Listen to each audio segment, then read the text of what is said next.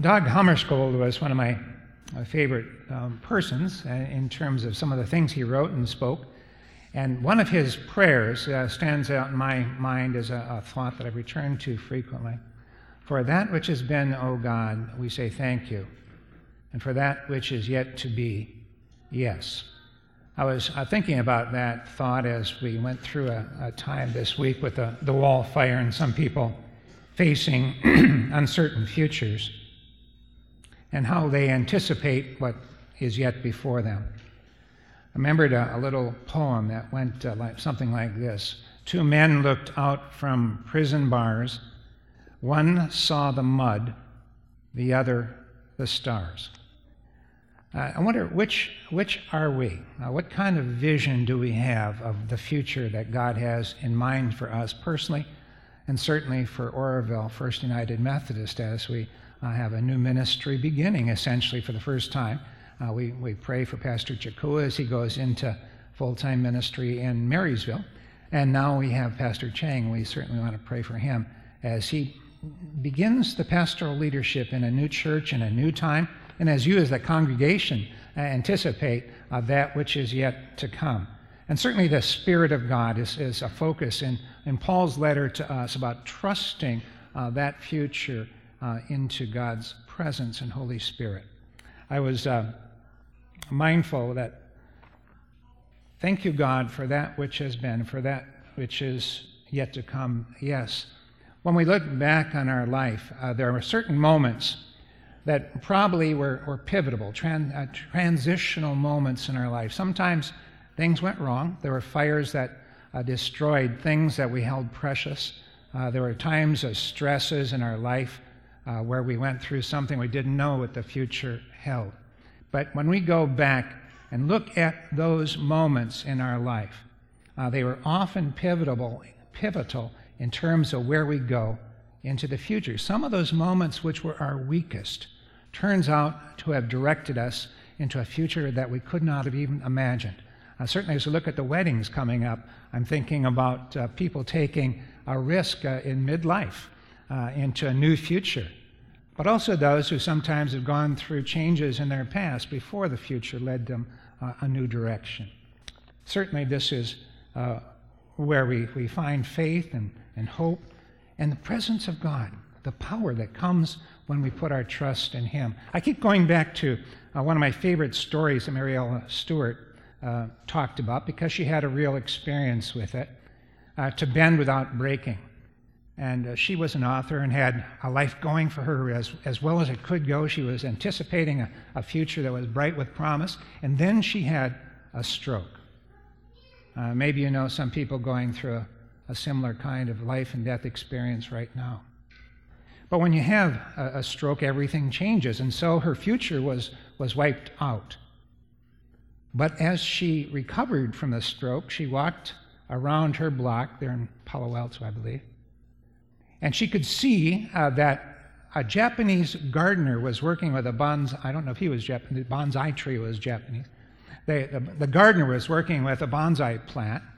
And uh, as she walked around the block and prayed and thought about her future now that was completely different from what she anticipated, she was recovering. And yet God was giving her insights into what she had not seen before. And the, the gardener was bending that plant, as you know, the beauty of a bonsai plant is in its shape, was bending and pressuring uh, and stressing branches uh, in certain places and ways so that they would follow the pattern of the gardener. And she saw in the, in the planting and in the shaping and stressing of the branches a parallel with what she herself was going through. That God was shaping her uh, and reorienting her life to become a thing of beauty in God's eyes. So there was power, even in the times of change or stress or uncertainty uh, that she was facing uh, in her life. So, St. Paul, in his letter to the church at Rome, talks about the power of the Holy Spirit to guide us and shape us uh, out of the stresses from which we come and into a future that God uh, knows is yet possible.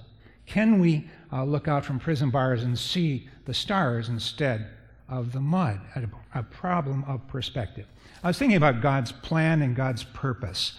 Uh, God has laid before us the plan of salvation. Paul certainly talks about that. In Christ, there is no condemnation. He begins his, his thought about the Holy Spirit by first declaring this, this promise of God to, to forgive us, that in Christ the price has already been paid. But then he moves into the mind and the presence of the Holy Spirit and calls us to be a part of something that is greater than we are. So there's this declaration of who we are and God's promise to us as part of the plan of our salvation. But then comes this promise of the Holy Spirit to empower us and to be a greater force than even we could imagine. I was uh, thinking about God's plan. The plan is so important in crisis. Maybe some of you saw this uh, television interview with a couple that, uh, during the very beginning of the wall fire, uh, was interviewed and put on uh, Channel 12, KHSL and they had their car all ready to go. Did, did some of you see that interview with this couple, maybe? Well, at any rate, I saw it. It really happened. And, they were being interviewed. And our, how, how did they decide to what to do when the fire was there, very close to their house? It was, you know, certainly it's on your mind. We're talking about it today. You have friends that, that lost much, perhaps. Thank God some of our parish didn't lose their houses. But they had a plan, they said. They had their car uh, already packed with things that were precious to them. And you know what? When you stop to think about the things that are precious, every single person who thinks about it or talks about it or is interviewed says the same thing. The, the photo albums, the precious memories, the things that uh, bound them together with their past that was joyful or hopeful or perhaps loved ones that no longer are there the memories of the, the joy and the hope that bound them together rather than the furniture. They had their car packed, they knew where they were going to go, they had a plan that they followed. And it empowered them to be less afraid of the future that was ahead of them, having a plan. You think about our values as the people of God. God has a plan for us in our life, and He sent His Son to us to die on a cross for our sin to talk about God's forgiveness and God's power and God's grace and the power of faith and hope and love to be those treasures which empower us to enter the future less afraid. In Christ, there is no condemnation. Uh, that's a message. It comes out of a court setting, if you will. There's this, this kind of a left brain understanding that God sent his son to die for us and we are worthy. That's a declaration, a statement of, of God's love for you and for me, and the promise that we are forgiven people. So Paul begins his statement to the, the church at Rome with a sense of this declaration that God sent his son to die for us, and that because of uh, his death on a cross, uh, we can be assured that we are in the promise of a future that is yet to be in the kingdom of God. But then he talks about the Spirit of Christ within us.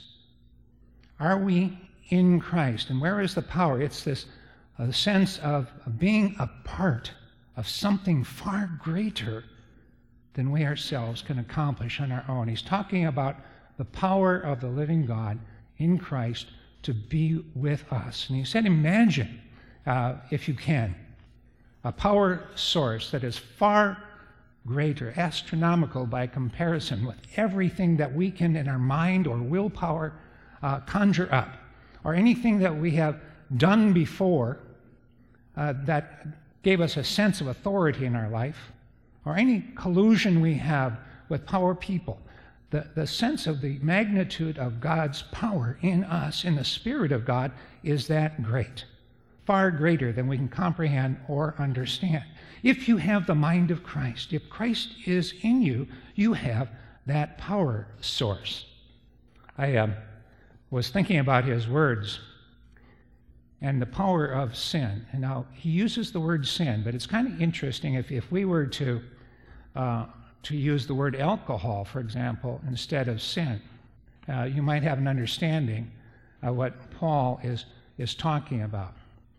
Uh, but the person who's joined Alcoholics Anonymous, one of the first things they have to announce is that they are powerless uh, over alcohol, or they're powerless uh, in, in, the uh, ability to respond to alcohol's power in their life. Paul is, is saying the same thing about sin.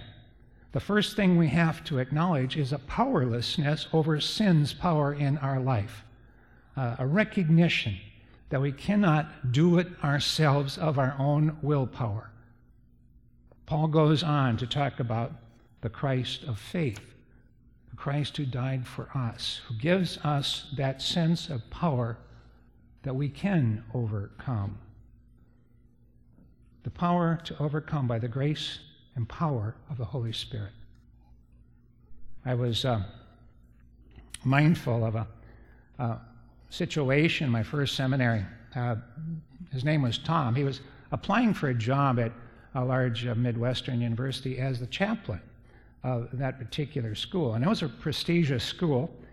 And Tom was one of those guys, you know, he could play the guitar, he could talk, uh, quote scriptures in any version you wanted to hear it. Uh, he was alive, people loved him, good looking guy. We thought he was a shoe in for this particular job, just that perfect kind of personality. He played the guitar beautifully. I noticed Chang plays the guitar well too, so uh, that's about where the limits uh, are, though, Chang. Tom was a good looking, handsome guy, and all the girls uh, thought he was terrific. We thought, sure, Tom was going to get the job. But it, it came out that there was two that were considered in finality. Tom was one of the two, and there was another woman who got the job. And we were curious why Tom didn't get it. And so when he came back, he, he said, Well, it really came down to the two of us. Um, everybody thought we were um, potentially great chaplains in this large university. But it came down to uh, a final question, and she got the job. Well, of course, we were interested. What was the question? And he said, Well, the question was a, a student has come into your office and is, is facing great depression, discouragement, stress of, of the future, um, and are overwhelmed, are depressed. What would you say to them? And uh, Tom said, Well, I, I said I would, it would be my job to help that person cope with the stresses that she's facing or he's facing. Didn't sound like a bad answer if you think about it. When we're going through times of change, counselors often say our, main task is to, uh, to help people cope with uh, what they're facing, uh, what stresses they have. Perhaps you can pray with them, but coping is the goal. Well, what did the other person say? You know, the one who got the job. And she said it would be her job, under the similar circumstance of a student who is depressed or discouraged, to overcome the difference between coping and overcoming. There's a great difference. God gives us a power source that is way beyond our comprehension. In Christ means to have that mystical union with the Spirit of God in us and trusting in that Spirit when our power source is running low. Being grateful for what we have. You know, it, I was mindful of, uh, she's a writer in the Enterprise Record. Esther Sapita, I think is her name. I don't know about the first name. But she was uh, talking about, uh, she writes uh, every one day a week at any rate. She was talking about a change in her life, and she was going through a time of uh, great anxiety and some stress. And she went and practiced something that helped her. She would write down in a, in a diary something that she was thankful for each day, every single day that she was facing her, uh, her future and, and dealing with some anxieties that were getting to her, she decided she would write something uh, for which she was thankful. And you think about Jesus himself. Remember, every single prayer he prayed, he began with gratitude, with thank you, God, for that which you've given to us. So when Esther wrote about it this week, she said she noticed something changing within her. As she expressed gratitude for that which has been, she began to have some greater strength within her for facing the future. And soon, soon uh, some of the stresses began to diminish. Saying thank you to God for the things that we can say thank you for, and trusting that His power will help us overcome and move into the future. Overcome and believe in the future that is not yet. Saying Thank you, God, for that which has been. And yes, yes to the future. I uh, want to close with two examples of the power of the Spirit. One, I don't know if you ever uh, saw or participated in, in Neil Simon's uh, chapter 2. That's a play that I thoroughly enjoyed. It was about a man who uh, had gone through a terrible, terrible divorce. And the play was about how he was unwilling to believe that anything could be better in the future. And what it was doing, that is, his energy was depleting. He was becoming negative about everything, but he refused to change. And then she came along, and she was one who was the ideal woman according to him. But he refused. He was not going to be overcome again uh, by deceit or by trickery or by what occurred in his previous wedding. But she was persistent, a gentle spirit who kept on loving him, and he kept on resisting. But she was persistent, like God's Spirit is with us sometimes. She wouldn't give up. And so finally, in the end, he relents and he gives love another chance. And he sits down at a typewriter. He was a writer. And he simply writes out chapter 2, which is, of course, the beginning of his new life. The beginning of where God is going to move him. Excuse me, after periods of failure, discouragement, or anger which ate away at him, he's going to give love a chance again. God gave to us the gift of love, didn't He? In Jesus. The other thought of the power of the Holy Spirit comes from something that Jesus said himself. He was talking about the Holy Spirit, and he said it's like new wine. And he said to those who uh, were listening, you know, things are changing. And we have to trust that God is in the change somehow that we cannot see. It's like new wine. You can't pour new wine into old wineskins. Uh, old wineskins dry with time, they, they're brittle, and the new wine's activity would cause the wineskins to split, and the new wine uh, would be lost. Now, the Holy Spirit is dynamic like that.